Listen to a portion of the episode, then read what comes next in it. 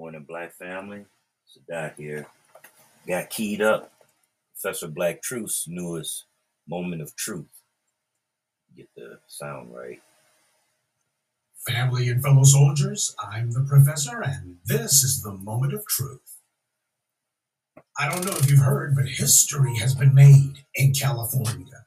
They have a black female senator now.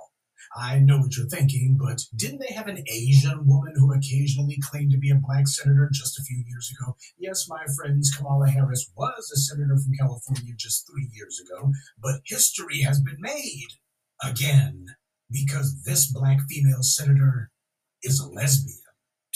Since this is history and all, I have to wonder when they're going to have a holiday named in this new senator's honor. After all, it is history.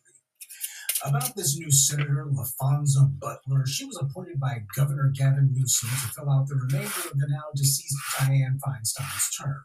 Now, how did they choose her? I'm not exactly sure, but you know what? This is the California political machine we're talking about here. So, whatever the process was, it wasn't an honest one. And the Democrats, of course, are going overboard trying to make a big deal about this woman as if they love her so much. When the truth of the matter is, 99% of them didn't even know who the hell she was before yesterday.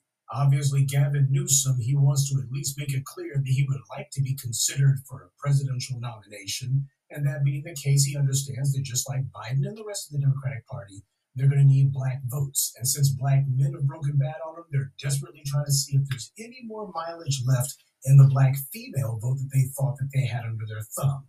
See, that's the reason why Biden made Kamala Harris his vice president. He thought that would lock up the black female vote. That's why Biden made a black woman the ambassador to the UN. That's why Ketanji Brown's on the Supreme Court. And that's why he made Karine Stank Pierre his press secretary. Now, this Butler woman is LGBT. That's why Gavin Newsom felt that she was an excellent choice. She's a black woman, but she primarily identifies as LGBT, so they don't have to worry so much about her doing anything like, oh, say, advocating for black people. Same way Raphael Warnock hasn't been stomping for us either. He's been a senator and he preached at Dr. King's church, and he ain't barely said a peep about black folks. He's nothing like Dr. King at all. That's why the Democrats gave him millions and millions of dollars to run for office. Another thing about this Butler woman, she used to be an advisor to Kamala Harris for her failed 2020 election campaign, so that shows how great her political acumen is. I wonder if she was the one who told Kamala to do that super cringy video where she pretended to dance to Cardi B. See, it's like Dr. Claude Anderson said most of these bootlicking Negroes you see are trying to get some kind of consulting gig. That's what most of them do. Every time you look up, you see Roly Poly Martin wiping butter biscuit crumbs from his mouth and saying, bitty, bitty, bitty, y'all Democrats need to, need to make me a consultant for y'all. Y'all need someone who knows how to talk to these black voters. He's been auditioning for a consulting job from the DNC for years now, and he's not alone. This is the bootleg hustle to be an alleged consultant, but that's not all. Before Governor Newsom plucked this Butler woman from obscurity, she had been working for a group called Emily's List. They're a political action committee whose mission is to elect Democratic female candidates who are in favor of abortion. That's their big stipulation. Can't just be a Democrat or just a Democrat female, that ain't enough. You have to be a Democrat female who's in favor of abortion. Now, I want you to think about all the problems and challenges and issues the black community faces. Of all the things on your mental list, is even one of them that we're not having enough abortions? Of course not. This woman is LGBT, so pregnancy isn't really much of a concern for her, and yet she's working for a group who concerns itself with abortion. And they want to specifically get women into elected office. Not even black women, just women, period. Now, this is, of course, more low key gender warring crap. Democrats see black men as a constituency or breaking bad. And at this point, their last ditch effort is to try to see if they can flood the zone with reliable black female operatives in the hope that this will get all of those black female voters' hearts to go pitter pat. Spoiler, it hasn't. But what they're trying to do is they're trying to see if they can selectively float money to groups if they're promoting women, and maybe some black women will get something out of it too. And then we'll have people like Michelle Obama saying that black women are getting elected to political offices at higher rates, far more than black men. And see, that proves that black women are better and smarter and harder working. But in reality, the only thing it actually proves is that the Democratic National Committee is putting an emphasis on recruiting and funding black female candidates. That's how these things happen, by the way. It wasn't just a matter of two election cycles ago, black women were not running for anything, and now all of a sudden, overnight, here they are. You gotta follow the money, folks. And they ain't giving money to these black women because they like them. Giving money to them because they think that these black women might be useful, at least as far as their image value goes. The value of hopefully black women seeing all of these bought and paid for operatives for the DNC who are concerned about abortions and concerned about immigration and concerned about gun control, but don't give a damn about black people's tangibles. They're hoping that that's going to be their golden ticket. This Butler woman has no real connections to us, not in any meaningful way, and she has not and is not promising to do anything for us. Though she is dedicated to white feminists, Gavin Newsom, when he was talking about why it was that he decided to put her in the Senate, he was talking all about what she's done for women and girls. Yeah, he dang sure ain't talking about no reparations or for the black community. This is white power giving itself a gift and then lying and claiming that they bought it for us. She's just another tool of white supremacy. That's why Kamala Harris wanted to swear her in, like with like, I always say. Uh, by the way, has anyone seen Kamala Harris's zaddy lately? Douglas Emhoff. Anybody seen him lately? Or at all? All these Negroes in Congress are on the take, and seniority is a big part of maintaining the scam. A young corrupt crook becomes an old corrupt crook. And by the time they're old, they've been serving white power for so long and they are so hopelessly dependent on it, it's impossible for them to do anything else, which is exactly what white power wants. Though there is something that needs to be said about having all these old fools running things and why it's catastrophic for a society, especially one that's fast changing like this one in the modern world. The US is not a democracy, we all know that, though at this point the US is starting to look like a necrocracy. The nation is ruled by a bunch of decrepit old folks, and in the cases of Ruth Bader Ginsburg, Dianne Feinstein, and Mitch McConnell, these people have got one foot in the grave. The final days of John McCain's life saw him as a U.S. Senator still holding office and also dying from cancer. This man was in a hospice. This man's life was ebbing away from him. Everybody could see it. Everybody was saying he's going to be dead soon. The man couldn't even walk or talk anymore, just like Dianne Feinstein, and yet McCain didn't give up his Senate seat dying from a brain tumor. He had been given the diagnosis a long time before his death, but he just refused to step down. He was not about to let a replacement be appointed to his seat. See, that's the way that these politicians look at the political offices that they hold. These offices don't belong to the people, it belongs to them. The McCains, Feinsteins, and the rest of them. And they'll be damned before they resign. That political office is their personal property as they see it. As a result, these guys hold on to office until the day they die. So the government is literally in the hands of the dead. These corporations like it that way. Rich and powerful like it exactly like this. They spend a lot of money and spend a lot of time setting up to be just like this. A system that cannot possibly respond to the needs of the people because you literally have the dead, the dying, and the dumb running things. The only thing Nancy Pelosi ever knew how to do was to ask for political donations even if you're one of these DNC shill plant trolls who lurk around places like this, you still have to admit, taking black people's tangibles out of the equation, you still have to admit there's a ton of problems facing the country. From the cost of living to regulations to the effect of technology firms on political discourse and on the ability of people to make a living. But the folks in Congress don't care and their corporate paymasters like it that does anyone seriously think that Joe Biden gives a rip about skyrocketing home prices? He's already rich, so are his brats, or I mean kids. Do you seriously think that Nancy Pelosi cares about price gouging and constant price hikes on everything from groceries to video game consoles to airline tickets? Every business out there is taking up using the scam of nickel and diamond customers on everything. And nobody who's supposed to be regulating these companies says boo about it. There's a concept that I like to call market tampering. When I use that term, I'm not talking about the stock market. I'm talking about when you have rings of grifters, criminal rings actually, who will buy a ton of highly sought after consumer items. Things like name brand tennis shoes, electronics, computer components, concert tickets, things that people have highly in demand that they want and want right now. And these people buy them from websites like Walmart and Best Buy and Target. They buy them by the thousands using bots and other computerized software to do these transactions. And then these criminal rings will resell those items online at hugely inflated prices, usually through eBay or Amazon. Now, these people are not brick and mortar operations, and what they're doing is surely breaking laws, and it's been going on for a long time. The politicians aren't even talking about it, much less passing any laws to combat it. And why is that? Because when these crime rings buy up all this merchandise, where do they sell it? eBay and Amazon. And both eBay and Amazon operate out of Nancy Pelosi's district. She's never said a word about this, and she's not going to. She's 83 years old, and she says she's going to run for re election next year.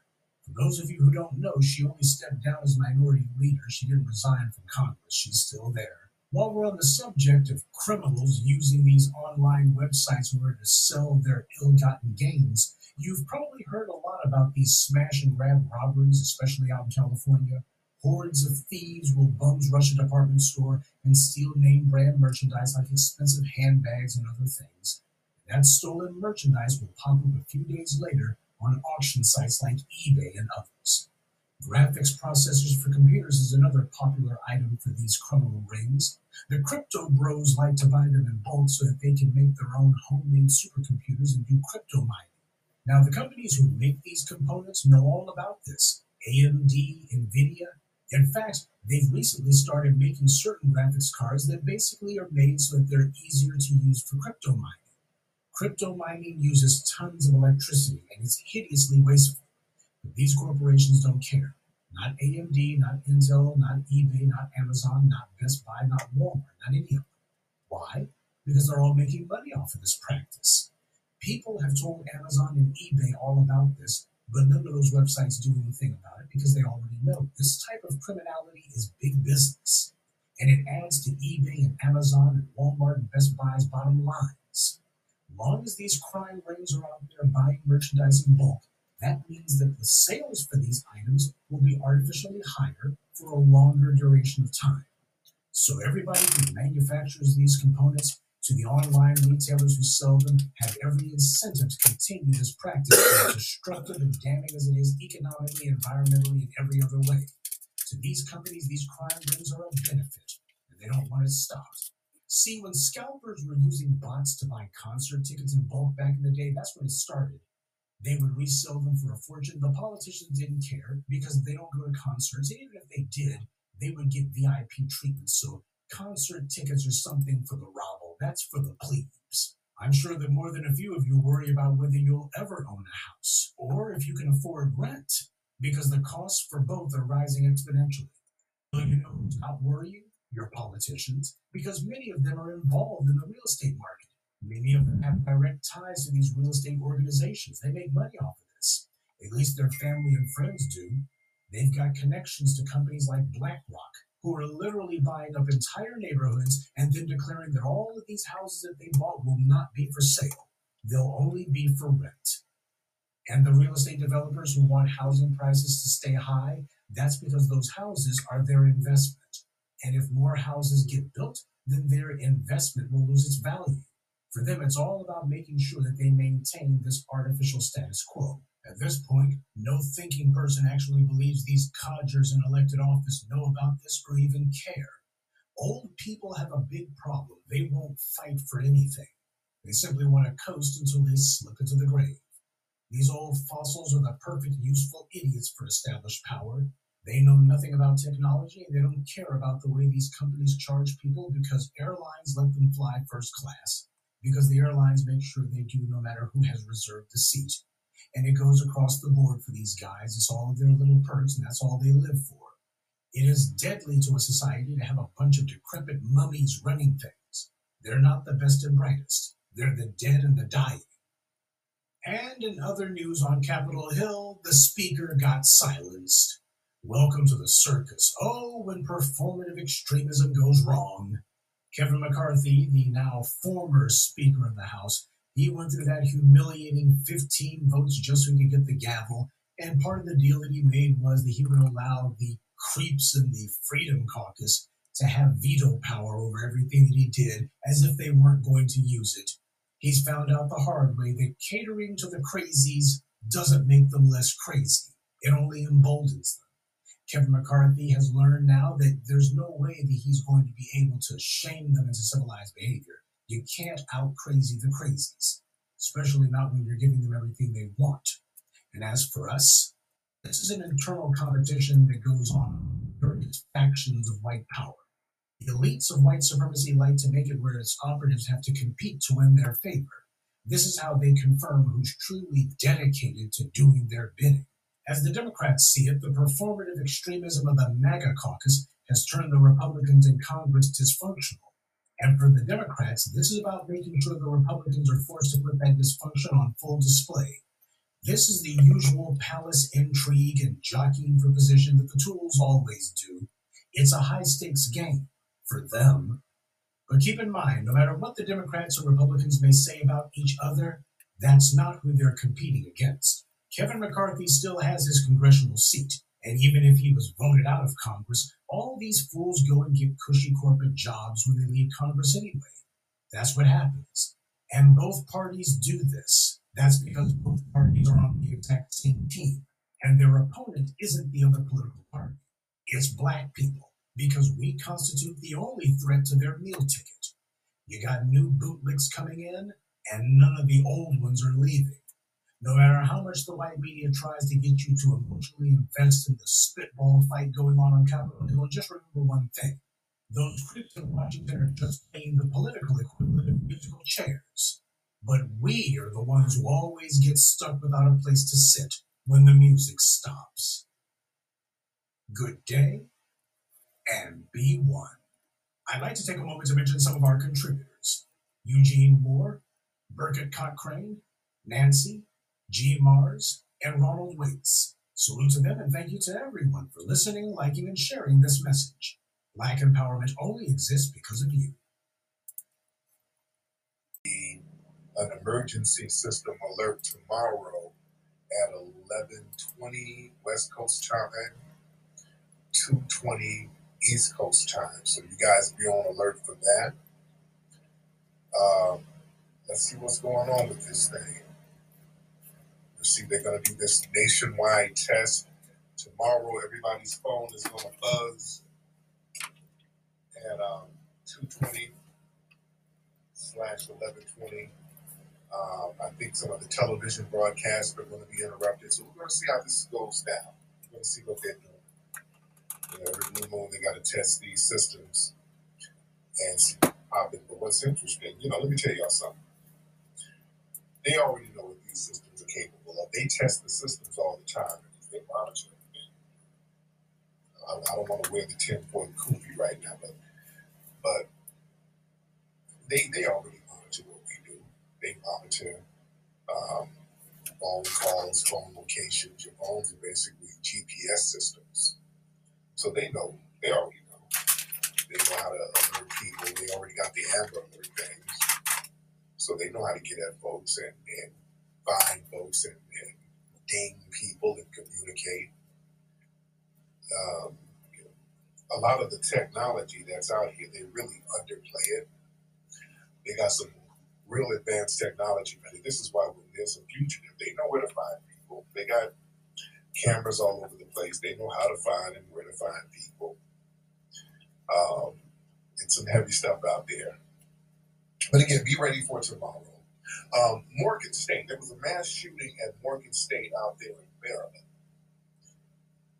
Um, what's going on with that? Did they catch the suspect? I know there was a shelter in place for the students because they said the suspects, suspect or suspects, because I'm hearing it was multiple suspects. I'm hearing some reports saying it was three. Some reports are saying it was two suspects. Somebody said it was one. I don't know it's still kind of breaking news about what's going on out there in Morgan State. Um, it's interesting to see what's going on out there. A lot of black students go there. Um, was this some kind of coordinated racial attack? What's going on? Because a lot of these white supremacists, they've been planning these attacks. They've been trying to coordinate doing these attacks. And there was one white supremacist. I forgot which city he was in. He was talking about launching these racial terrorist attacks on black people and then raping white women in order to increase the birth rates. Did y'all hear about that story? So yeah, these folks get to talking crazy out here. So I'm trying to see what's going on with Morgan State. What's the what was the motive behind that shooting there? And why they haven't gotten the suspects yet. Because again, they might change the narrative tomorrow, but tonight there are multiple suspects that they're talking about. And have you noticed a lot of these mass shootings sometimes when you hear the initial reports, people say there was multiple shooters, and the witnesses will say there were multiple shooters, and then the next day the whole narrative is changed yeah, it was just one lone wolf who was mentally ill. Okay, what was all that stuff the day before? So we hear a lot of that. So a lot of these things pop off. Always remember what what was said on the first day, what some of the witnesses were saying. And I'm saying now, a lot of reports now are saying that it was multiple people shooting. So we're going to see what the narrative is as far as Morgan State University. Hopefully, everybody's going to be safe out there. Um, speaking of being safe, um, I know a lot of people know about this story out there in Jacksonville, Florida, out there Ron DeSantis' domain. Turned Florida into an openly anti-black enclave where they can pretty much do whatever they want to the black citizens out there and then make up the narrative later.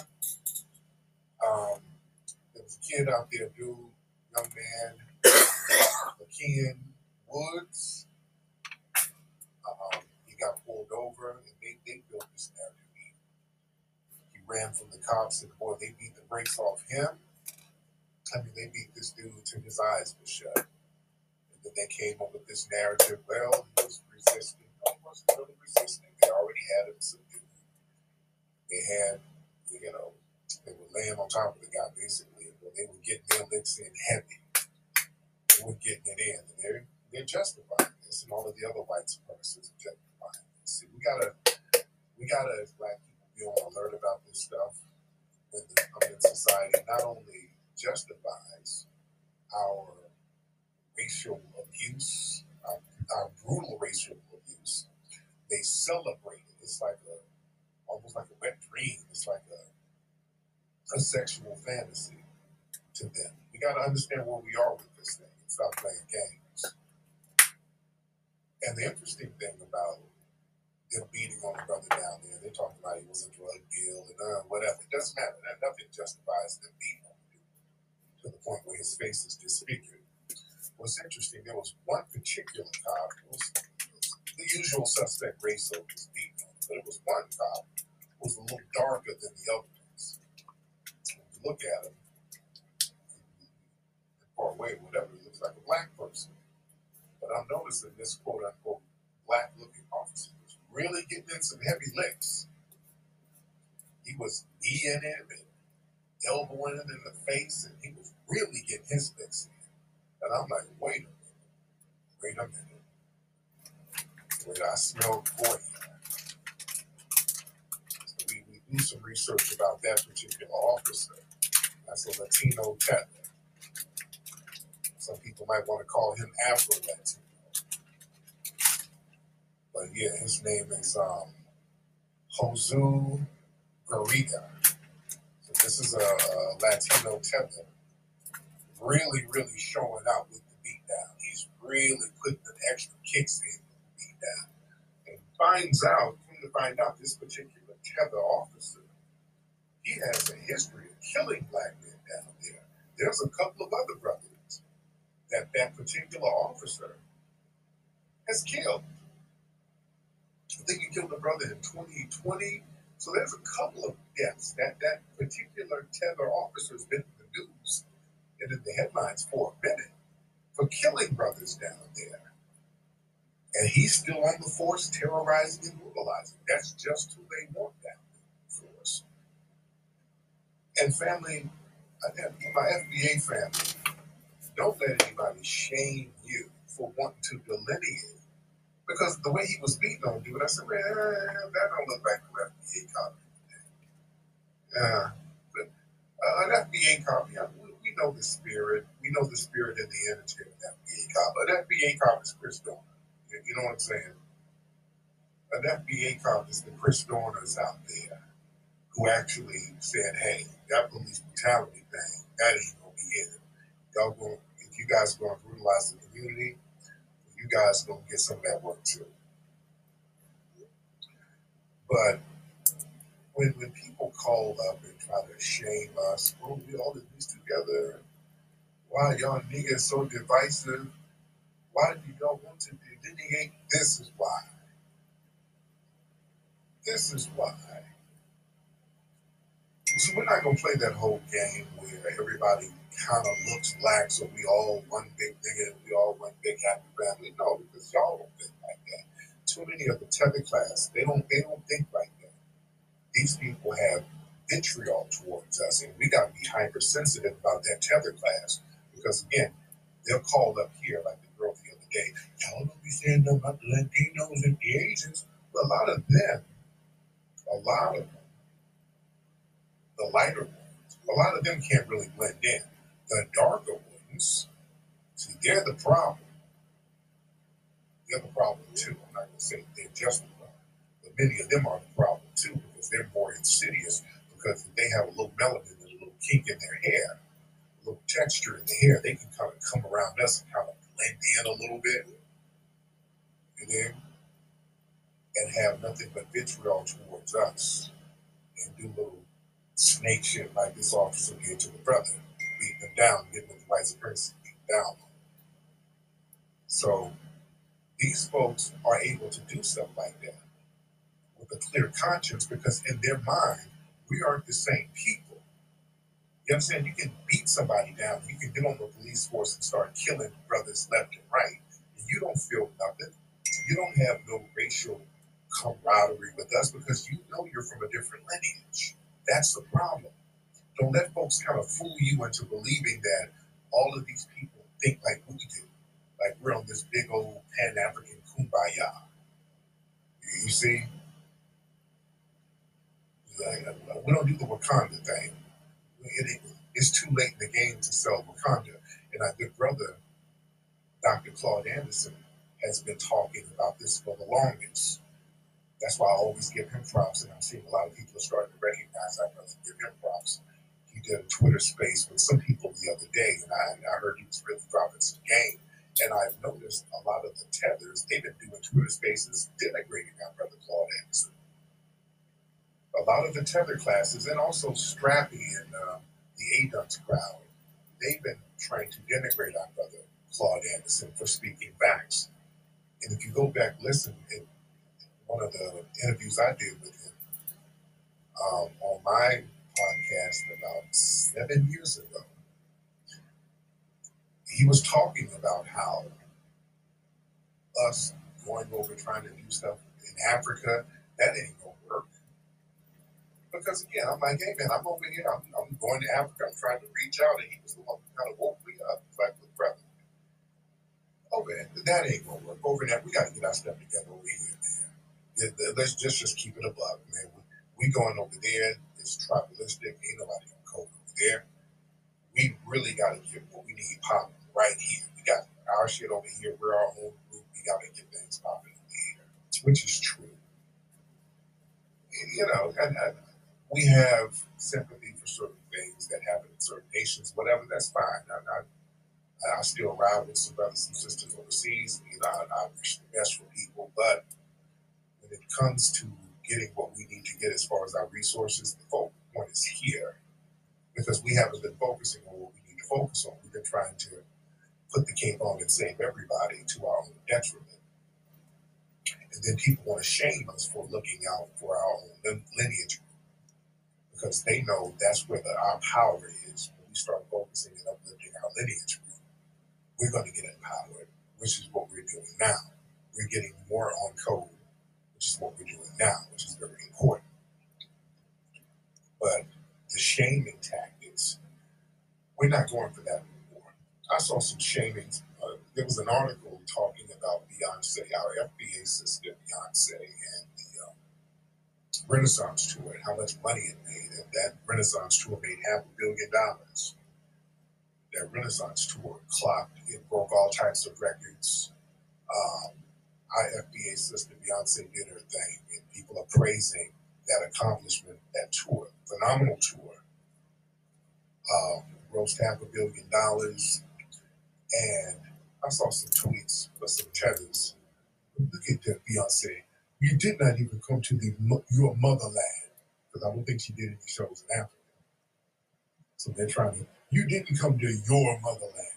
Now y'all remember the these tethers were sitting up and shitting on Beyonce when Beyonce went over there trying to show love and trying to um, give props and praise to some of the culture they were like, oh, look at Takata. You're not the queen of Africa. They, they were talking mad shit about that sister.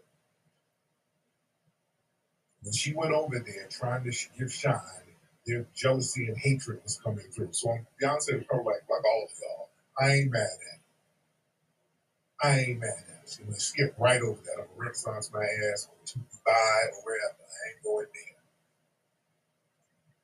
You don't talk crap. Y'all want to talk crap either way. When people say, okay, well, just hold your own nuts. Hey, hey, wait, nigga. Wait, nigga. Y'all do that with us. Y'all sit there in these clubhouse rooms, talk all that shit. Y'all talk crap about us. We're all types of avocados, and now you get on TikTok rating us. And then when we say, okay, well, you, go, you know, hold your own nuts. You do you. Wait, wait, wait, wait, wait, nigga. Wait, wait, wait. We're all in this together. If you're there, when we leave you alone, that's a form of punishment. You got people calling up here talking about you target uh, Tariq, you are targeting immigrants, targeting you by leaving you the fuck alone and wanting y'all to get out of our business. That's targeting you.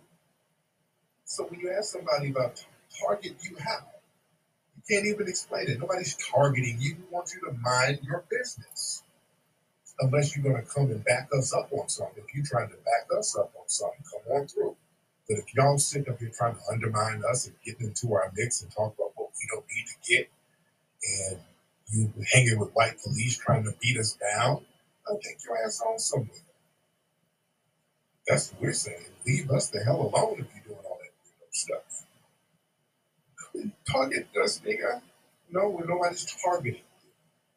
You see, I'm not, I'm not trying to beat up on nobody, but I'm, but but the tether problem is a problem. As we see with this beatdown that this brother got, that's a problem. That's why we're saying, hey man, so we, we checking everybody's paperwork. Don't do little weird shit like that, and you kind of look like you could look like us a little bit. No, we we got some reservations about that. We got some some reservations about it. That's a problem. You there? And shout out to, again to our sister Beyonce. I'm very proud of our sister. And another thing too, when people talk all this, well, nigga, we came over with two dollars and you niggas are lazy. If I can make it, you niggas can make it. Stop. Yeah, it was one of these politicians. She was a, she was announced that there are hundreds of job openings. All of these employers are looking for employees, and they got all of these immigrants that they're going to bring over. So you have our politicians using our, our tax dollars to openly skip over us. All of these black people out here who are in need of work, ready to work. It's not nobody's not lazy. People need jobs. They want to work. We hire people at our spot at the museum all the time when we're allowed to have events. You know, now we got some, some red as far as that. And that's another thing too, family. So if you're in California, especially, listen. If you're in California and you need to get like permits or any type of thing, yeah, get you hire you some non-black people to get the paperwork done for you. They're so one code in the administrative arm of Los Angeles, California, in the administ- it's a gatekeeping mechanism. That's all it is. It's a major gatekeeping mechanism. But but going back to the story, they, this politician was talking about all of these jobs they're going to give to these immigrant groups. They're going to hook them in with employers, and they, they got all types of programs to get all of these non citizens to connect them directly with employers. Yeah? So don't let nobody run that bootstrap game over you. None of these people are not going through no red tape, nothing. The red tape and all that comes with us. When they incentivize all these other people, it's it's no paperwork needed. They just get right over here. You can't speak English, but there's a job waiting on you. There's resources waiting on you. With us, look at what we got. But look, going back to California, look with the task force, the reparations. We've been on this reparations task force thing left and right. We've been having task force meetings for what a year, going back and forth. They wrote one draft, and we had to make sure the, the language was right. We had to, everybody had to comb through it and make sure the language was right. And then we had to go to these meetings and the online meetings, and we're going. They have the reparations meetings in San Francisco, then LA, and then uh, San Diego. You got to bounce up and down the state. Uh, nigga. Then the, the one of the ones up there in the Bay, I went up there. It was a bunch of damn agents in there. These they done flooded it with agents to disrupt and troll and act a damn fool to throw people all off. I mean, every obstacle you can imagine, we have to go through. And we're still waiting to see if any resources are going to be distributed. You, you see? And all of these other groups who can't even speak English, not even citizens, are coming over here and just buckets of money waiting on. Dude, they got grants. And we, we got a black museum and black neighborhood that's doing things actively in the community with plenty of media coverage. You can't get a dime in grant money. You can't get a single dime. But when you look at these grant programs, they got earmarked funds specifically for immigrants, also specifically for undocumented immigrants. They got specific money earmarked for them. You understand? So that's by design. So, and it's designed by the white supremacists. It's not an accident. It's not just that happens. We have to understand how the systematic anti-black racism is in every sector of society. See, we think white supremacy racism is just a bunch of mouth frothing Klan members. No, anti-black racism is systematic. So the people don't even act mad because it's already baked into the system. They just get on code with everybody else within the system to lock us out of the resources. Going back to what's going on out here in LA with the permits and all that, like I said before, you heard me talk, um, they have different levels of gatekeeping when we try to get certain levels of power locked in, especially as far as real estate, business ownership, um, resource development, any of that, anything that has to do with the acquisition of land resources, they get on high alert. That's why we have situations like Bruce's Beach and all of that. So we've always had that in California. Black people get part of this real estate, the the um, the resources. They go on full alert to start working against it. And when you try to get property, they have the real estate gatekeepers that do things and sabotage. Then they have the banking gatekeepers who play games at the banks. You know, we know about the redlining and that, that that still goes on to a certain degree. So we we still uh, they're the gatekeepers at the bank, and if you can go past that, the gatekeepers are going to be at the permit office.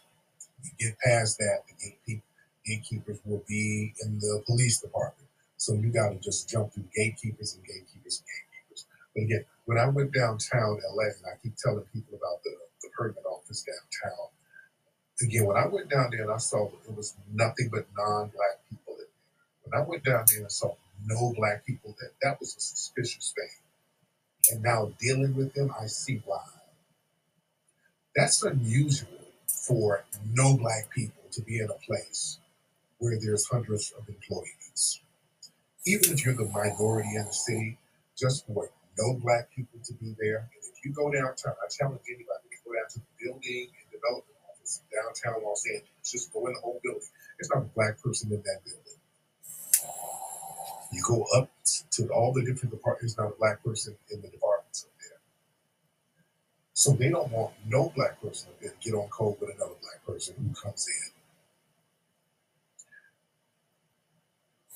They use that mechanism as a as a way to throw hurdles at people when they're trying to get permits. They deliberately try to throw these added hurdles and permits so that we would have a difficult time getting business handled.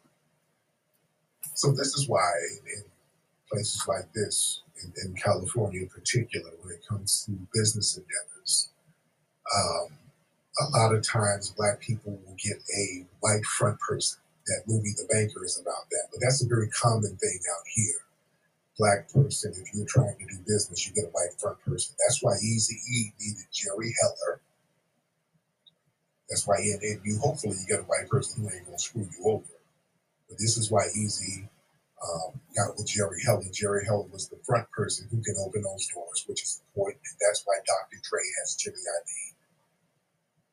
You understand a lot of people wonder why Dre has been rocking with Iovine for so long.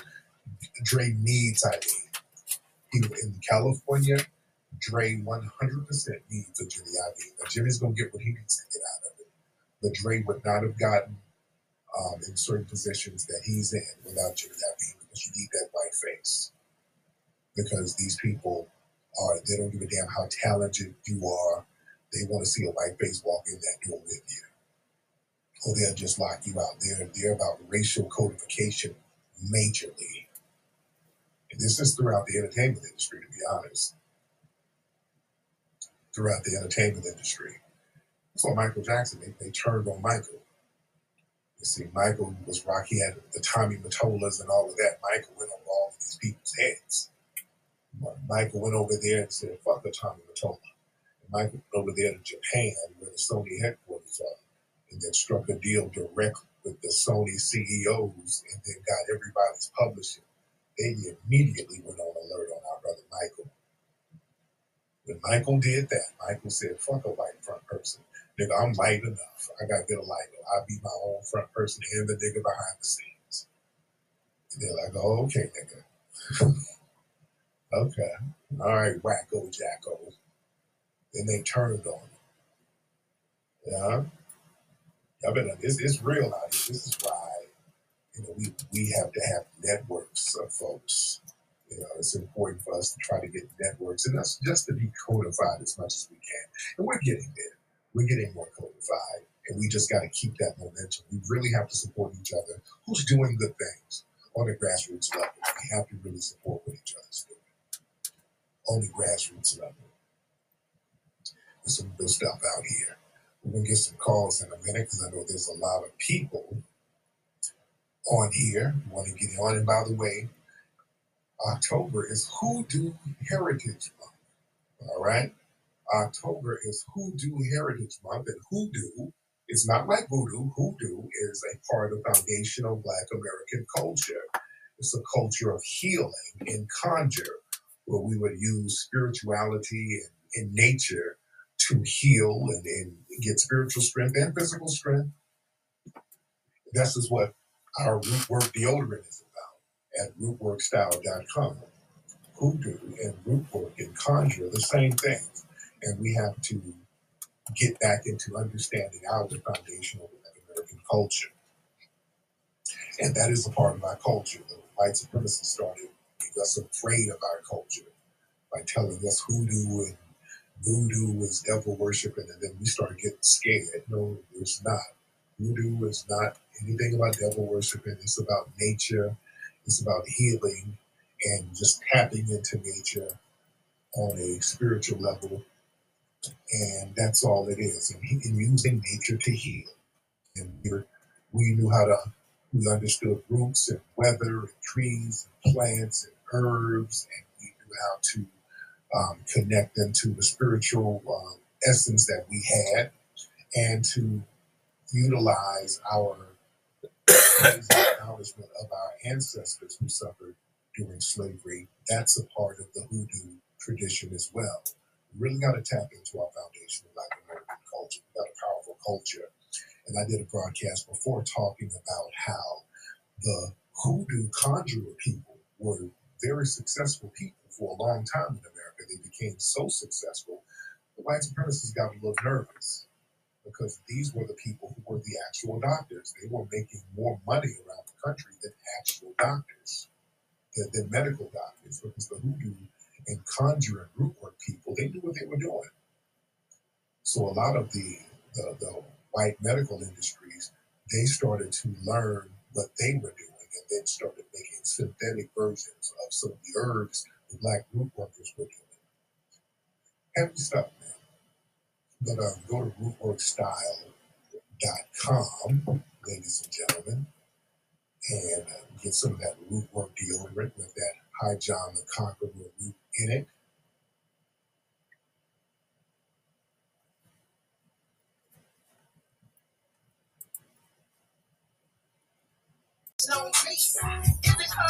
free and I got Malcolm in my genes and I got all my? God all my blood. All in my circle. You touch brother mine yourself. I said show no love for the queen. Why they hating on me? Is it cause I'm free and I got Malcolm in my genes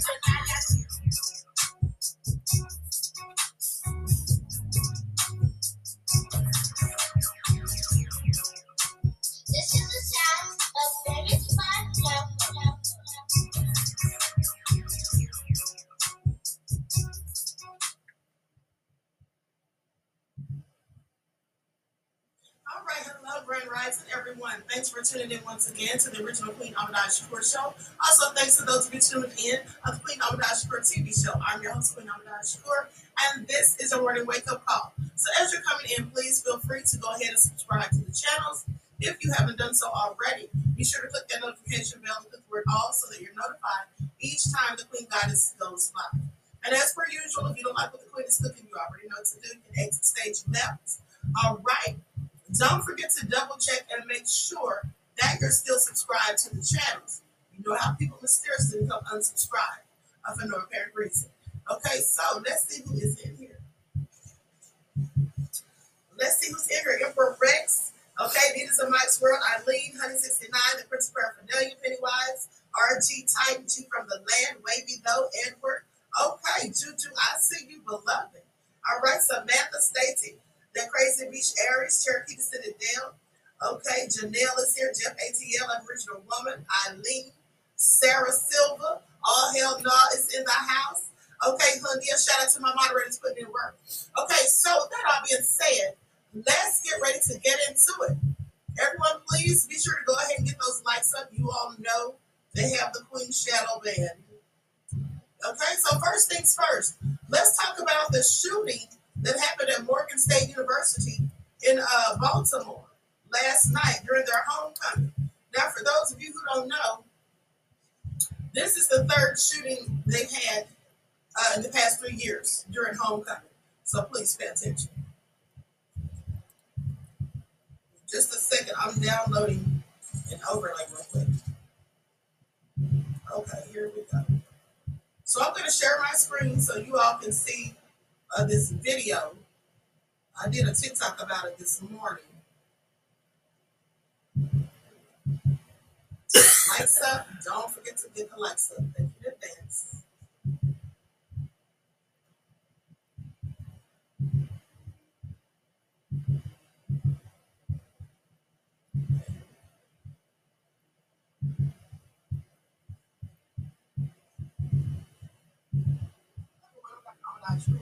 Baltimore police are now searching for a suspect after five young adults were injured last night at the Morgan State University campus. Let's get into it. Morgan State University Police Remote Patrol.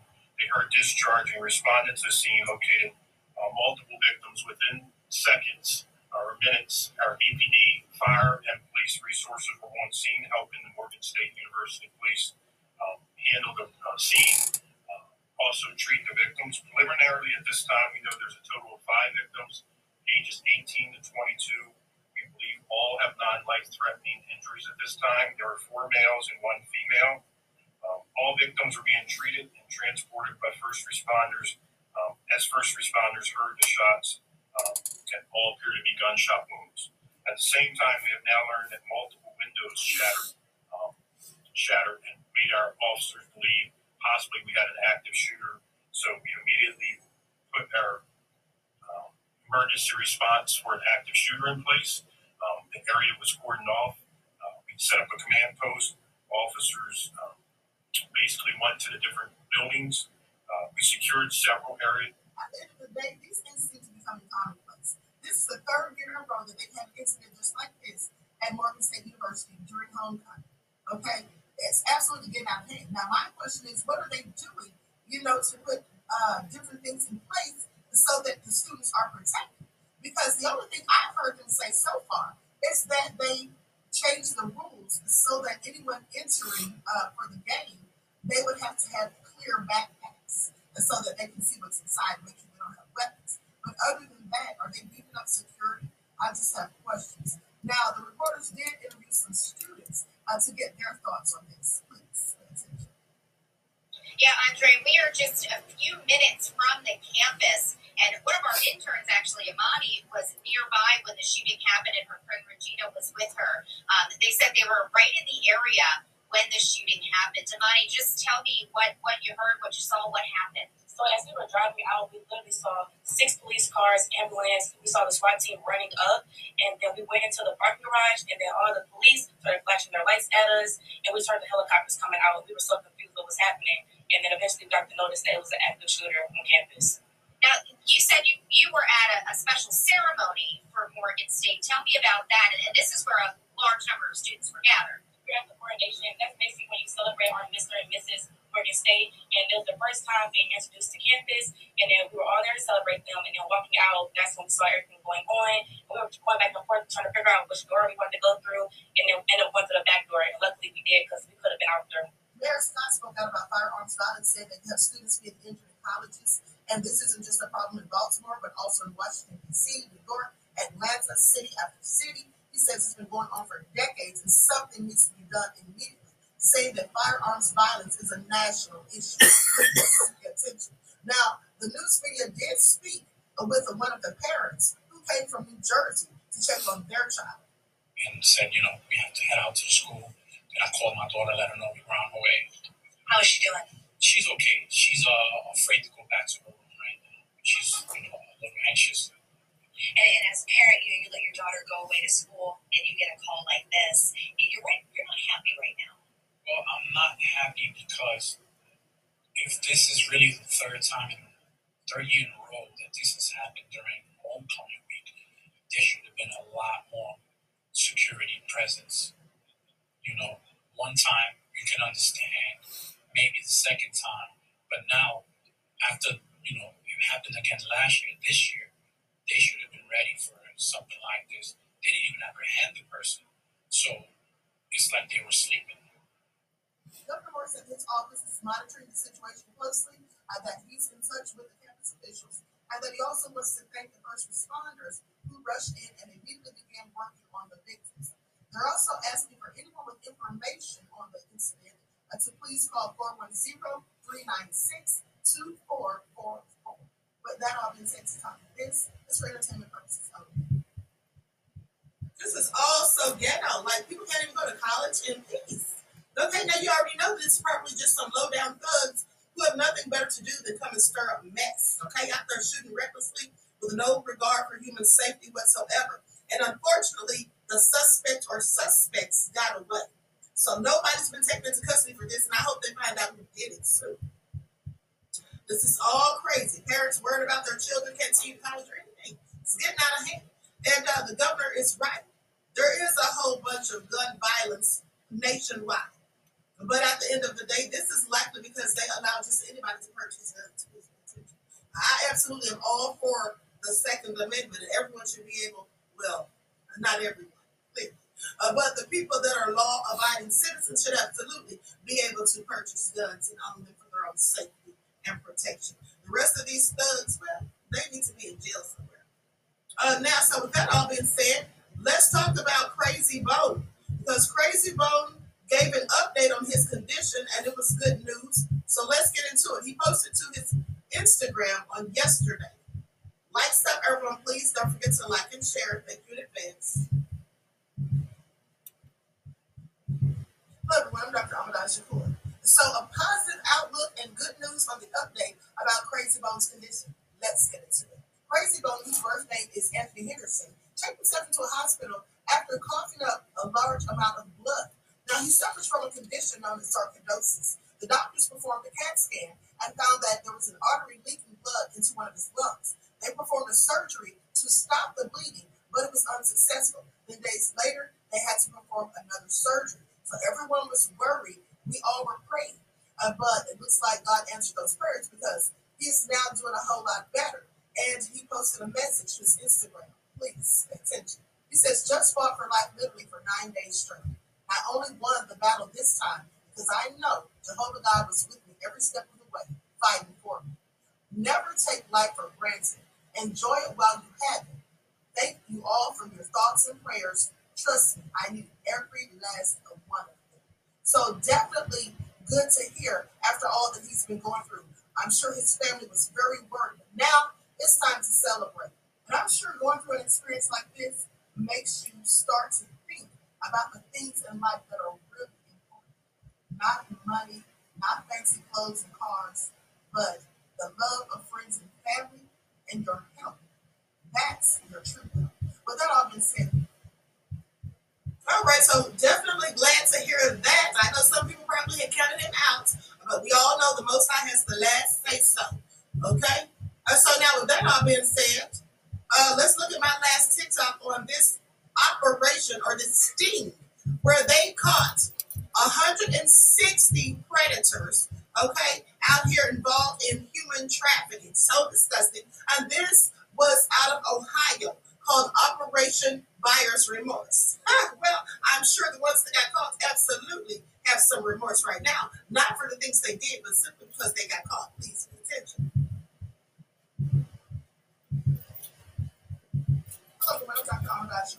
A school teacher, a college professor, and two members of the U.S. Air Force were among 160 people arrested during a statewide crackdown on human trafficking in Ohio. The operation is known as Operation Buyer's Remorse. Let's get into it. Trafficking sting. This is, we first told you about it yesterday. Among those arrested, a local math teacher. Three News investigative reporter Lynna Lai has the details here. Hi, Christy. Yes, 160 people were arrested in a statewide human trafficking sting, and among them, people in positions of trust, such as the Director of Excellence at the University of Dayton, an Indiana University professor, and a math teacher in Rocky River. 32-year-old Michael Schnur was math instructor at Mathnasium in Rocky River, which provides tutoring to school-aged children. Schnur was arrested by undercover police at the Westlake Holiday Inn Express. He was among those rounded up in a sting last week called Operation Buyer's Remorse. Now, the arrest began September the 25th and lasted through Saturday. And they say they searched every corner of the state, including areas in and around uh, Columbus, Cleveland, Akron, Toledo, Marietta, Youngstown, and Portsmouth. Please pay attention. Workers. Also arrested was University of Dayton administrator Michael Masterson here. Also, Ramesh Karki. He is a professor at Indiana University. Yesterday, we told you about John Zitzner, the founder of Breakthrough Charter Schools in Cleveland. He was arrested too. The Northeast Ohio Human Trafficking Task Force says it is important to stem the demand that fuels the human trafficking industry. There's sometimes there's large networks involved in and, and the people that, that are involved in it at the really the ground level are really victims. They're, they're, they're compelled to do this. They're forced to do this. Went to the rock. Well, it's certainly good to hear that they made all of these arrests. There's over a thousand young people missing in the Ohio area. Now, you may remember that back in May, I reported to you how 27 children were missing within the first two weeks of May, from the 2nd through the 16th. That's absolutely egregious. Uh, So glad to see that this was a successful sting and that they captured many of these people. Hopefully, there'll be more of them caught in the future. And I'm not surprised about the people of trust or the people in positions of trust being involved in this because I do believe that's why these things continue to fester. Please pay attention. With that all being said, to come, this is for educational purposes only. Okay, well, Dr. Amadachi. Okay, so my whole thing is you all remember when I came to you in May with that report about 27 missing Ohio children in less than two weeks, or yeah, in within a two week span, less than a month in Ohio from May the 2nd through the 16th. That's also crazy. And now over a thousand kids missing in Ohio. Uh, so with that all being said, I'm quite sure some of these uh, some of these predators had a hand in that. Okay, and so is good. They had this successful sting. Now they did say that over a hundred survivors uh, have been found, and hopefully they'll find more. And uh, I'm not surprised that some of these people are trusted officials because often there's people in high ranking positions. We already know about the elite freaks who do these kinds of things, and this is why they're allowed to get away with it pretty often. Uh, very often because even law enforcement officials have been known to have been involved in these things, politicians, it, all sorts of public officials. So this is no surprise to me. No surprise at all. Uh, with that being said, everyone, please get the likes up, please, like and share. Thank you in advance. Now, once in the chat, once in the chat, did I tell you all about the story uh, of the student over in Dubai getting arrested and spending, having to spend a year in prison? Did I tell you all that story yesterday? Because I meant to. I had it all queued up. But someone sent it to me today as if I hadn't talked about it, so maybe I forgot. Ones in the chat. Do you all remember? If I did, put ones. If not, put two uh, the story about the young lady over in Dubai. Okay, so clearly I forgot, honey. I have so many stories that I cannot keep track. All right, so let's talk about that first. Likes up, everyone, please like and share.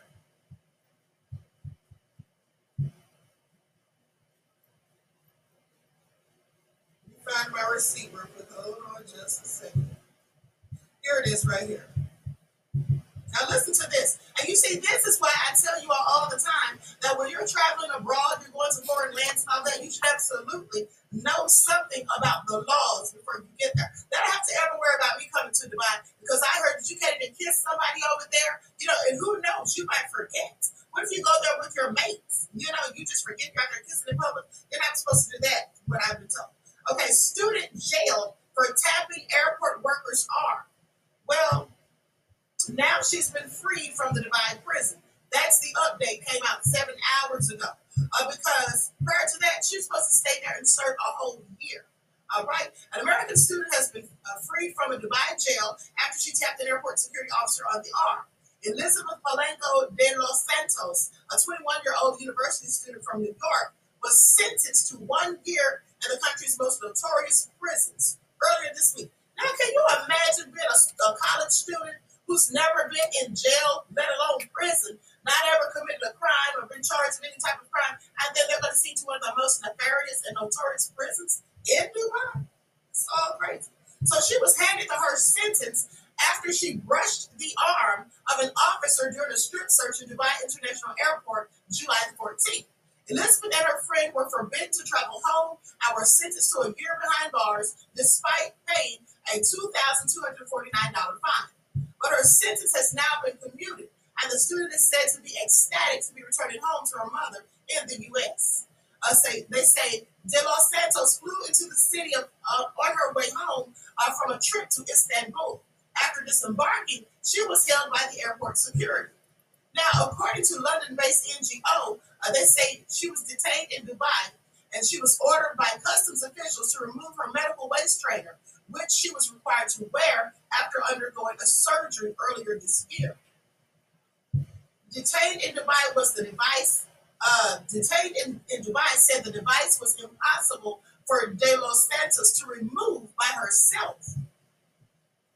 And so, two female security guards at her, uh, two female security guards laughed at her and spoke in Arabic refusing to help as she struggled in pain to remove the device. This is also egregious. This poor woman. But anyway, uh, she says, I gently touched her arm to guide her out of the way, then desperately started crying to my friend for help. The entire interaction left De Los, De Los Santos feeling embarrassed and violated. Now, a male customs officer allowed her friend to help her, but after the device was back in place, De Santos was informed that she was being detained for assault after simply touching the female official. It's also crazy.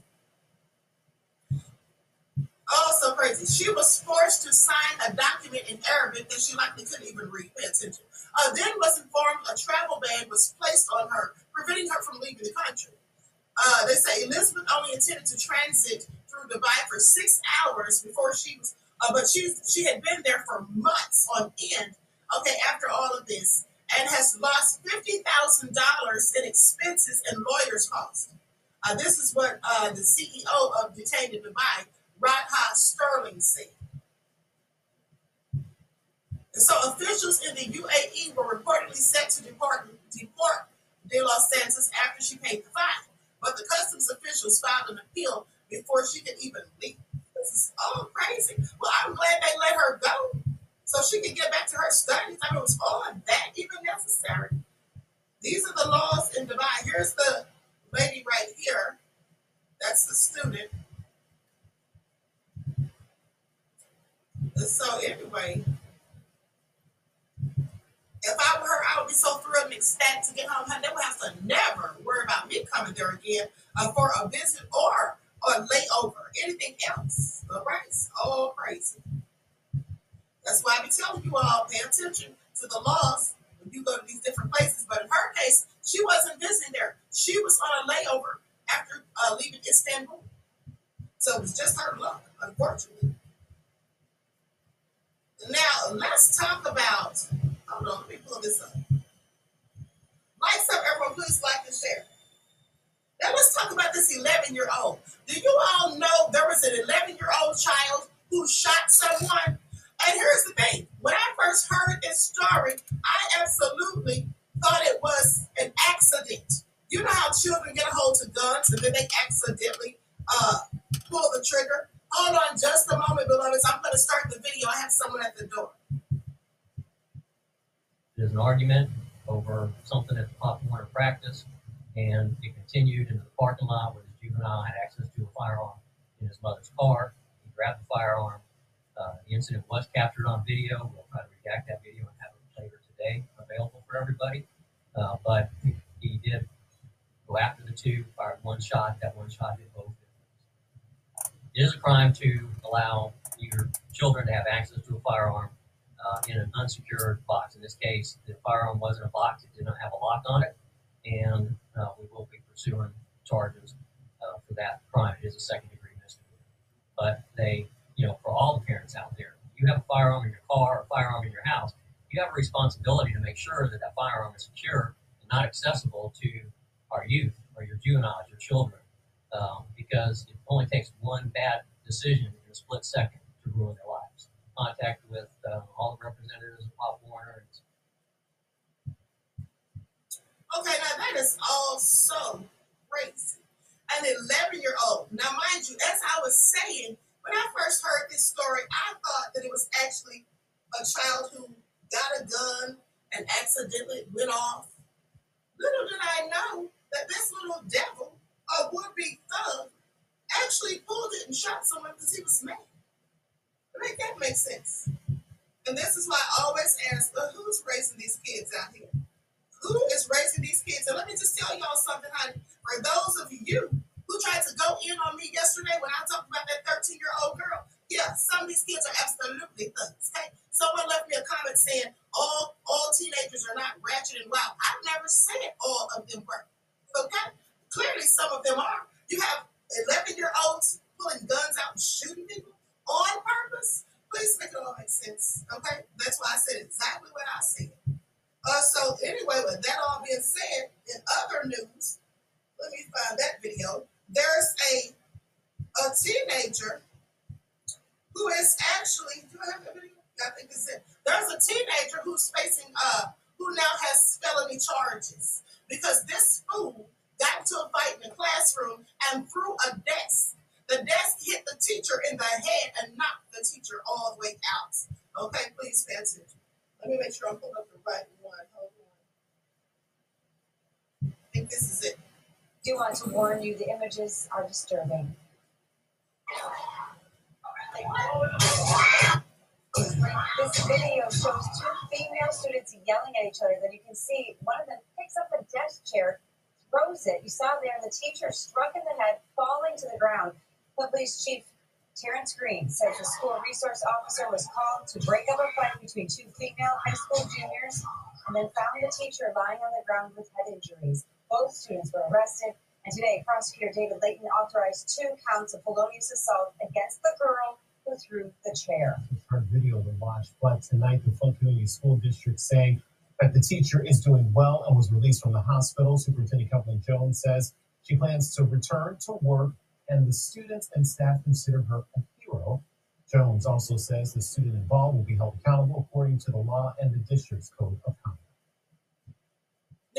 Logic just said that it looks like she was trying to hit the other student. Well, clearly she was trying to hit the other student. I said that she was in a fight with another student, and she threw the desk and it hit the teacher.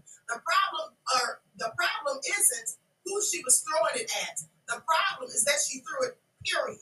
Okay, didn't matter who she was trying to hit. You see, that's the problem with ignorance. Ignorant people do things that could cause anyone other than the person they're intending to target a problem.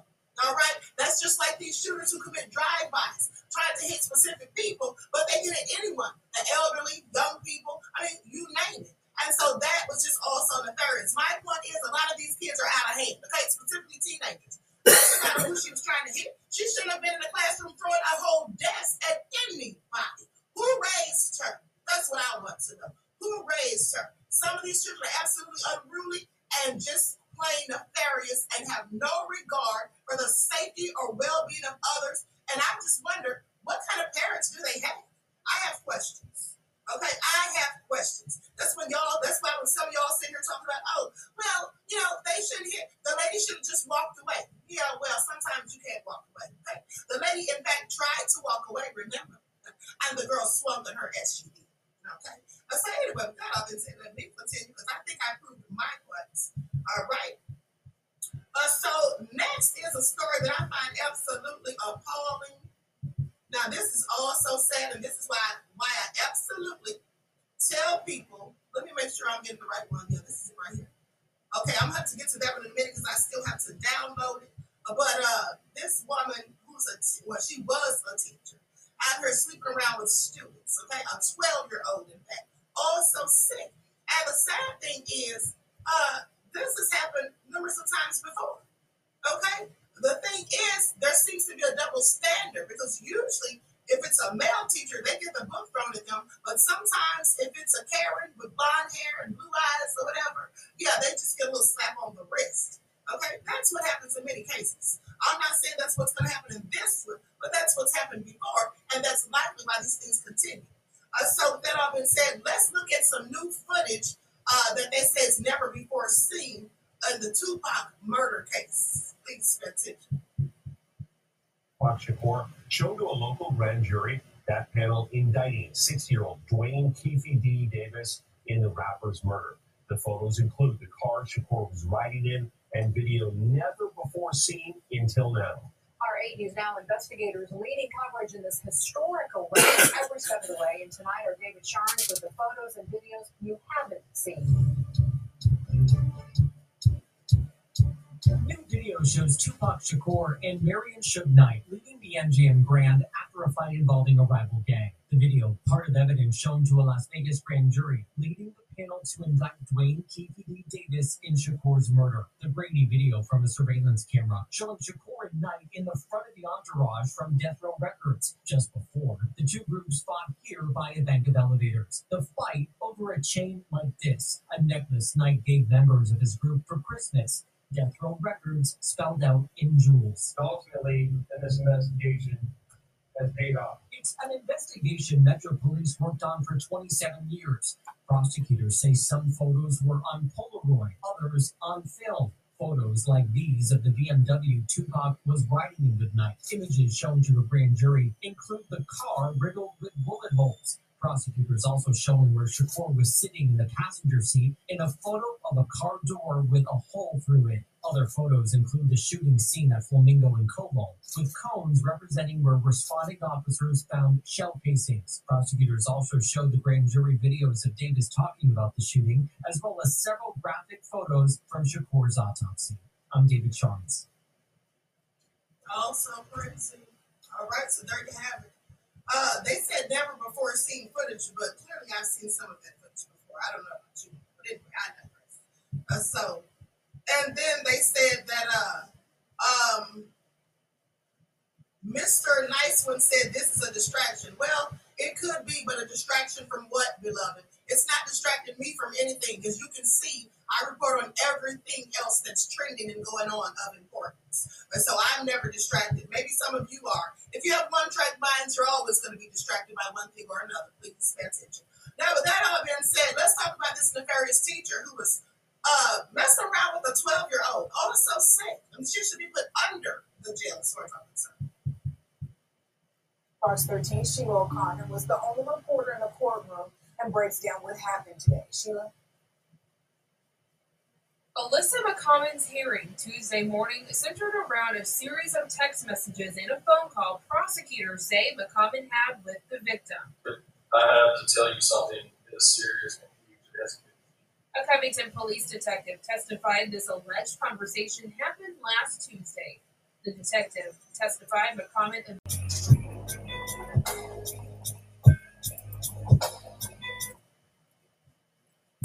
Now, that woman, in her case, she ran over her husband uh, several times, doing donuts on him.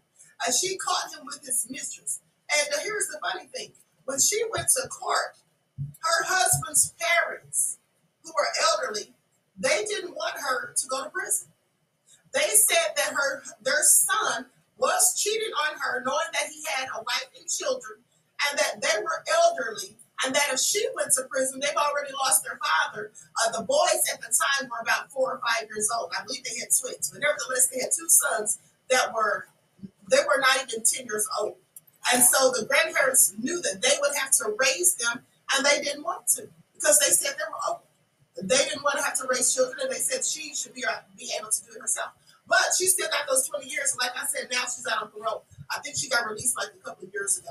But this is also crazy. Why would you take it this far? Now she's going to be sitting in a prison cell for 18 years. Okay?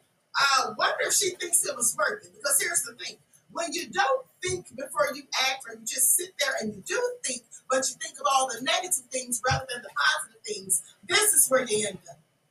This is where you end up. Because I would have simply said, you know what? Uh, let me just keep it pushing. All right? I'm not throwing rocks at the penitentiary for nobody. Period. Okay? Just be said no driver's license ever again in life. Honey, a driver's license ever again in life is the least of her worries. Okay? But she's gonna be sitting up in prison for the next 18 years. All right, I'm sure she's not even thinking about driving at this point. But now let's go to the story about a deacon.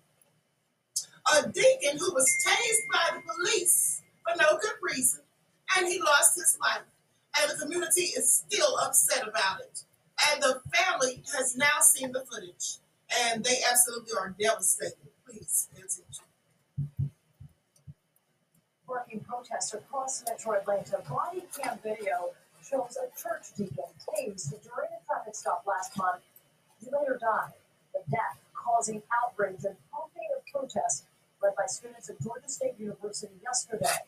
But today, a tipping point. For the very first time, Johnny Hollman's family saw the police body cam video. Atlanta News Post Joshua Skinner is at Atlanta City Hall, and Joshua, Atlanta Police delayed that video for months. And now that it's out, they've announced some new changes. And that's right, Sean. This is all based on an incident that happened on the night of August 10th when Johnny Hollman Sr. was involved in what's called a minor traffic accident in southwest Atlanta. Now, somehow a discussion with Atlanta police about what was going on in that accident and who was at fault somehow escalated into Hollman's death. Today, his family got to have a private viewing of that body cam footage for the first time.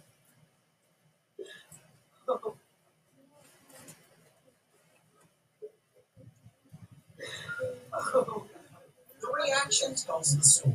This was, as long as I've been doing this, as senseless a as I've ever seen in the city of Atlanta. As family cried, attorneys Mawuli Davis and Harold Spence explained what they saw. He's tasing him on the ground. He's on the ground. He's tasing. And he's saying, I can't breathe. I can't breathe. I can't breathe. You can call it the murder of a man who posed no threat to the officer. The initial police police explanation never made sense to those who knew Hollman as a community fixture and church deacon. Walmart guy. Very good person, just a passionate, um, one that just loved. He, he loved his kids, he loved the ministry, he loved people. Johnny was a good role model for his kids. He always kept everybody safe. He was a wonderful person. He was my best friend. He even had some catchphrases. Hey, hey, hey, hey. Hey, hey, hey, hey. Hey, hey, hey, hey. It almost looked funny after the the loss of the community fixture that home that still isn't possible. It hurt to lose someone you love. Family and friends hope to turn that hurt into action and progress. While this officer needs to be arrested, the culture of Atlanta policing must change. It has to start at the top. After the video was shown to family, APD released a statement saying it's changing its standard operating procedure regarding issuing tickets and will no longer arrest people who refuse to sign. Instead, writing refuse to sign the signature line. This has got to stop at that. It's got to stop. The statement released today also said this is still under investigation by both the APD and the GBI. They will release a full report once those investigations are complete. You also heard there the family's lawyers calling for the officer who responded to the call to be arrested. Now, Davis said that this is just another example of the hyper aggressive nature of the Atlanta Police Department, which he says has become a fixture in the city of Atlanta. Now, the Holloman family did not comment on the story or after. That is so sad. That is so sad. An elder. This is what they're out here doing. Please pay attention. These police give zero F's. Now, why do they have to do all of that? Okay? At the end of the day. Um, I think it was Danielle. Danielle, you said you didn't get your ebook from Friday. I just sent it to your email. Now, with that all being said, you know, condolences to the family. But these things continue to happen. And pay attention to how they said they took a long time to release the dash cam, the uh, body cam footage. That's what they always do. When they know they're in the wrong, but they have no no good explanation for why they've done what they've done. When they release the video, the video footage right away, that's when you know that they're in the clip. Okay. Other than that, they'll stall and say, "Oh, well, you know, it's a pending an ongoing investigation." All of that foolishness. This is what they do. Just devils, for my concern. Uh, but anyway, uh, there is a a story out of Georgia. A Georgia high school football player collapsed and died on the field. Y'all tired of hearing about this yet? Because I've been tired of it, okay? And they say that it was uh, the fact that the team collapsed and died on the sidelines of the game Monday night. And the newspaper report said students suffered a medical emergency. They're not saying what it was. Well, it was probably cardiac arrest, and we all know why. Let me continue. So to say that he suffered a medical emergency on the sidelines of a junior varsity game at Windsor Forest High School. Condolences to the family for this poor child. Now, the Savannah Chatham Public School System said in a release that the student, who hasn't been identified, had played earlier in the game, but had been had been rotated out of the lineup I was watching from the sidelines when the incident occurred. According to Savannah Now, uh, trainers and EMS staff tried CPR and used an AED, but the student was pronounced dead at the hospital. The district did not release information on the student's cause of death, well, I bet they didn't, uh, but said counselors and school social workers were on campus on Tuesday. A whole lot of people just dying suddenly, falling out, specifically when they're engaging in sports, uh, sporting activities. Uh, so, going to be a whole lot of that. I mean, it's not going to stop now. It's still going to keep happening. Okay, we're right at the three-year mark for those of you who listen to people like Dr. Ali Muhammad. Okay, and the others. So we're right at we're at the three-year mark. So just be looking for it. We already know what that means. Okay, so with that all being said, uh, everyone, I want to thank you all for tuning in once again. Please like and share, subscribe to the channel if you haven't done so already. Be sure to click the notification bells and click the word all so you're notified each time the Queen Goddess goes live. Okay, uh, with that all being said as well, don't forget to double check and make sure that you're still subscribed to the channel. You know how they do on ScrewTube. All right, and I will be uploading something for those of you who follow the spiritual channel. Um, I won't be doing anything for members only today, but definitely tomorrow. Now, for the members, I may upload, you know, um, a guided meditation video, but won't be going live on there today. So, that all being said, everyone enjoy the rest of this day. Each one teach one. That's how we grow and thrive. Do something productive, constructive, but never destructive. And always remember, beloved, to keep the most high first in your lives.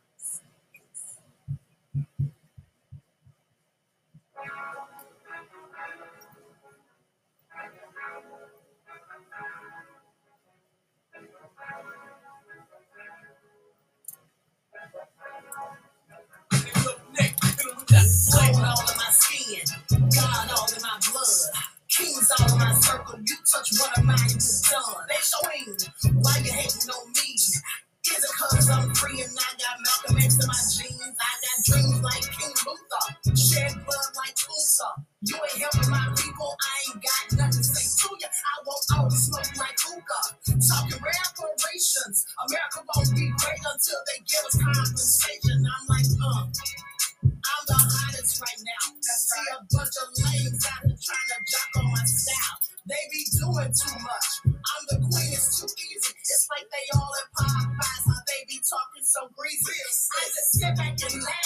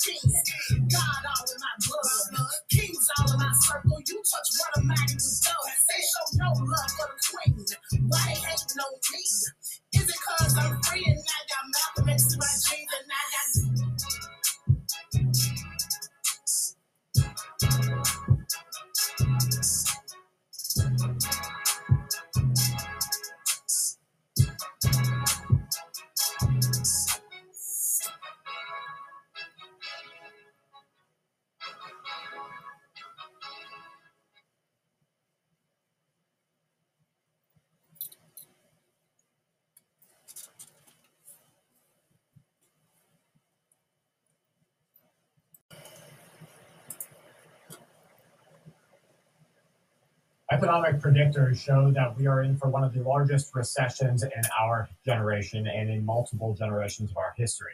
This will be worse, according to some, than the Great Depression of the 1930s, and it's best that everybody begins to realize that this is the path that our government has taken for us. The prime uh, rate right now stands at 8.5%, and I want you to remember that this is the highest that it's been since 2001. It never exceeded 10% since the 1980s, and loans that are set at prime plus a premium are really in for trouble. From 2008 to 2022, the prime was around 3.5%. So you can see how much of a difference that was from where we're at today. Now, the record high was back in the 1980s, and that high was in a cycle that they expect to be repeated right now, and that will be uh, a, an accession of around 20%. Now, in the UK, they're saying that this was definitely not an act of terror or sabotage. What I have to talk to you about next makes you think what really happened. There was a large explosion, and the official report was that biogas was ignited due to a lightning strike at a waste facility in Yarnton, England. They say this was ca- causing a large explosion that was seen as far away as Oxford. And in their official story, a lightning strike at a recycling plant caused a enormous gas explosion, a fireball into the sky, and a fire that raged on for hours and hours afterwards. It caused multiple power outages, and eyewitnesses reported hearing a large bang following, uh, followed by a fireball that lit up the sky. But here's the catch others on social media say that at the time of the explosion, there was no storm. And in fact, they say the explosion was preceded by a sort of train sound going through the sky. The video showing the glowing fireball in the sky's light shows a pretty much cloudless environment from the looks of it. Video and images that were shared on social media show a pyramid of flames on the horizon inside of a yellow orange mushroom like shape. Another witness told the Oxford Mail that they saw a strange pulsing sky out of their windows. Some other report, uh, others reported that there was strange things happening in the sky. Now, what I want you to remember is that we have acts of infrastructural sabotage taking place all across Europe. We have the Ukrainian government and members of NATO sending their operatives inside of Russia, and they're taking out parts of their infrastructure, like their railways. They're taking parts of their uh, electricity infrastructure out. We have to assume that some of Russia's operatives will, in what's called a soft target attack, go after these infrastructural areas of other countries. Now, if you have any idea what the CIA put together back in the 1900s, what they developed was a plan that was going to be a war preceded by multiple soft target attacks. Not so much the assassinations of movies or the larger events that would drive a world without a rule of law. Instead, these attacks would slowly and methodically hit at everyday life of the people. It would cause general upsets and uh, chaos inside of society. And if you take a step back and you start to see what we are experiencing right now, I would say that many societies around our planet have that general chaos and a never ending crisis event. Ukraine is getting bad, and I want to remind you that Raytheon just confirmed a deal that will supply ammunition to that country, not just for the duration of the war, but for the next five years. A spokesperson added that new upgraded missiles will be available to the Ukrainian military within a couple of months to years, following a $1.15 billion award to Raytheon. This includes multiple orders to that country and Ferraro claimed that the older generation of AMRAAMs shipped to the country have achieved a 90% success rate against their targets. A spokesperson for the military industrial complex told Breaking Defense that the U.S. focused D3 variant will be expected to be flying by the end of the year. They also say that they have reached a critical milestone and functional configuration and auditing in the country uh, in the company shows them pushing forward with a massive amount of weapons building that will lead us into this next stage of this conflict. Now they're blaming it on high demand, and they say this will keep the advanced medium range air to air missiles, or the AMRAAMs, in production at its max capacity for years to come. They say this is necessary because Ukraine will be needing these weapons for years, and Western countries seeking to ship more and more of their own missile stockpiles to Ukraine and to Poland will need to replenish their own stocks. The company says that historically we've been somewhere between 500 and 800 rounds per year, but right now they're up at 12 to 1500 rounds. Uh, excuse me, round uh, rounds per annual year, and now they're up at 1200. So this is a huge, huge increase. Now they're billed as AMRAAMs or air-to-air missiles. Ukraine right now is using them to take out different uh, parts of the Russian military. Something else is happening between India and Canada. You might have seen a little bit of a diplomatic dispute recently. Now they're telling Canada to withdraw dozens of diplomats from the country. They're calling them persona non grata in an escalation of the crisis that erupted when the prime minister said that New Delhi or India was linked to the murder of a Canadian Sikh. Ottawa has been told by New Delhi that 40 different diplomats must be out of the country by October 10th. And this, according to people familiar with the uh, situation, say that India threatening to revoke diplomatic immunity inside of the country will and could lead the Canadian Foreign Ministry and the Indian Foreign Ministry to a head to head combat that will end in conflict. India said that they previously wanted parity in the number and grade of diplomats that each country hosted for each other. And you have to remember that this is part of what China will initiate. China doesn't want any familiarity between India and other countries because China wants to see India as an ally and not an opposition. India, according to military historian, historians, has one of the largest chances of actually being a adversary for China or an enemy against it. The Serbian Minister of Defense has stated that the armed forces have been given an order to enter into the territory of Kosovo. He says they are prepared to do so effectively and successfully. It will be done not against, but with the knowledge of NATO and the NATO's KFOR peacekeeping mission within the country. United Kingdom Secretary of Defense Grant Shapps has stated that warships of the Royal Navy will not go into the Black Sea to fight against Russia. This is a pullback or a walking back of earlier statements from the other day that claimed the option was continuing to be discussed on the table.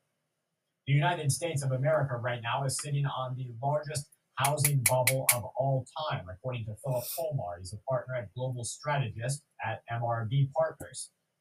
In just a few days, I want you to take note of this. This is going to be happening in what, 10 or 11, 12 days from now? In just a few days, a spectacular and rare event that is known as the Ring of Fire will take place across the United States of America. It will happen on October 14th in the early hours on the East Coast. Eight states in the United States of America will witness this rare event known as the Ring of Fire or an annual eclipse. During this phenomenon, approximately 90% of the sun will be uh, obscured by the moon. For the rest of the USA, will experience a partial eclipse. It won't be fully covered, but it's definitely worth getting out to look at.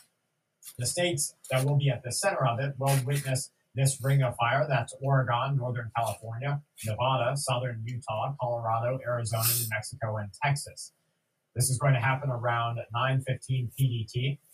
The most significant part of this event is historically this annual Ring of Fire is always coming around the same time that we experience some sort of geomagnetic or maybe even uh, tectonic activity, volcanic activity across the country. So I want you to keep a particular look out for that and see if it happens again. In South Africa, the government is releasing a warning saying that the bird flu situation has gone out of control. It's being described right now as catastrophic. Two different strains in the country, H5N1 and H7N6, are circulating at the same time. Approximately 9 million different birds of egg laying uh, productivity have been affected and have been culled. This equates to around a quarter of the, or even a third of the country's entire ability to produce eggs. Peter Schiff, I'm sure you know that name, he is warning that the financial crisis is about to escalate.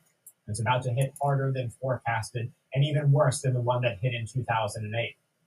He says, as much as it'll be larger and it will do more damage to the country, the more obvious looming financial crisis is going to be a harder hit for Wall Street and for the Federal Reserve.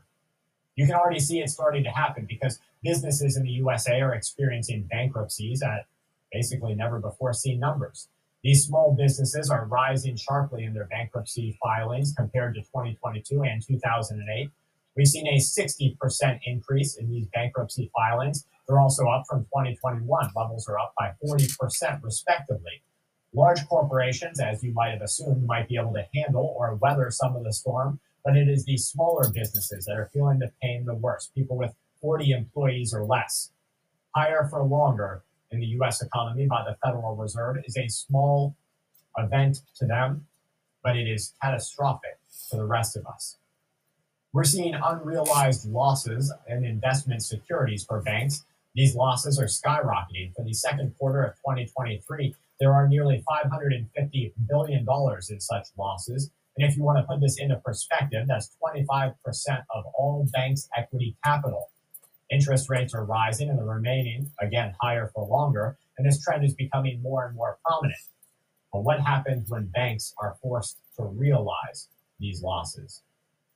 As economists have been warning, we are still in the early stages of the world's largest bond market crash in history. Every government corporation, every landlord, and every family that has been relying on debt to survive will suffer.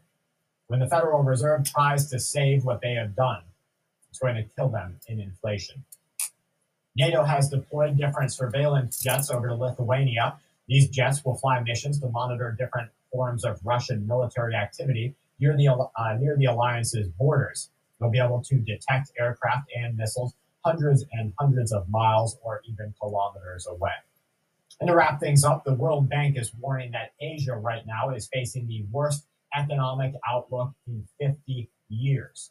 So here we have countries around our planet, each one of them acknowledging but also denying at the same time that there is a form of economic crisis taking place. You don't see this at the social level or the person to person level because remember, your entire world revolves on hope. The fact that you hope when you take in this money, which is worthless, it's just a piece of paper, but when you take it in and you can transactionally exchange that for something that you want, whether it's a good or a service, you hope that they're going to accept it.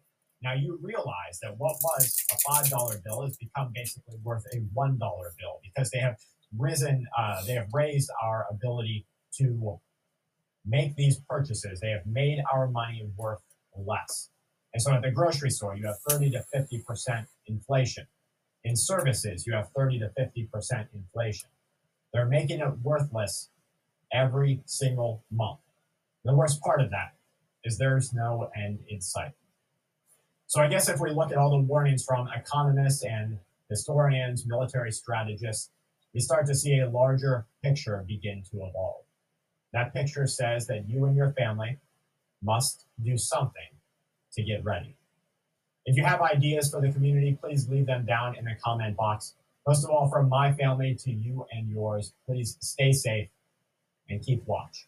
This week's Full Spectrum News is brought to us by each one of you, all of our members on Patreon. Make sure that you check out contingencymedical.com. They're real doctors giving you real prescriptions for antibiotics. You don't have to use them right now, but if you get sick and you can't get to a doctor, you'll have them. The code FSS10 will give you a discount.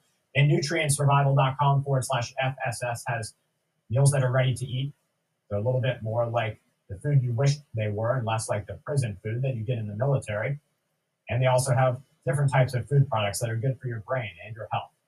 Use the code FSS15 to get a 15% discount there. But most of all, do what you can to get ready, love your family, and stay safe.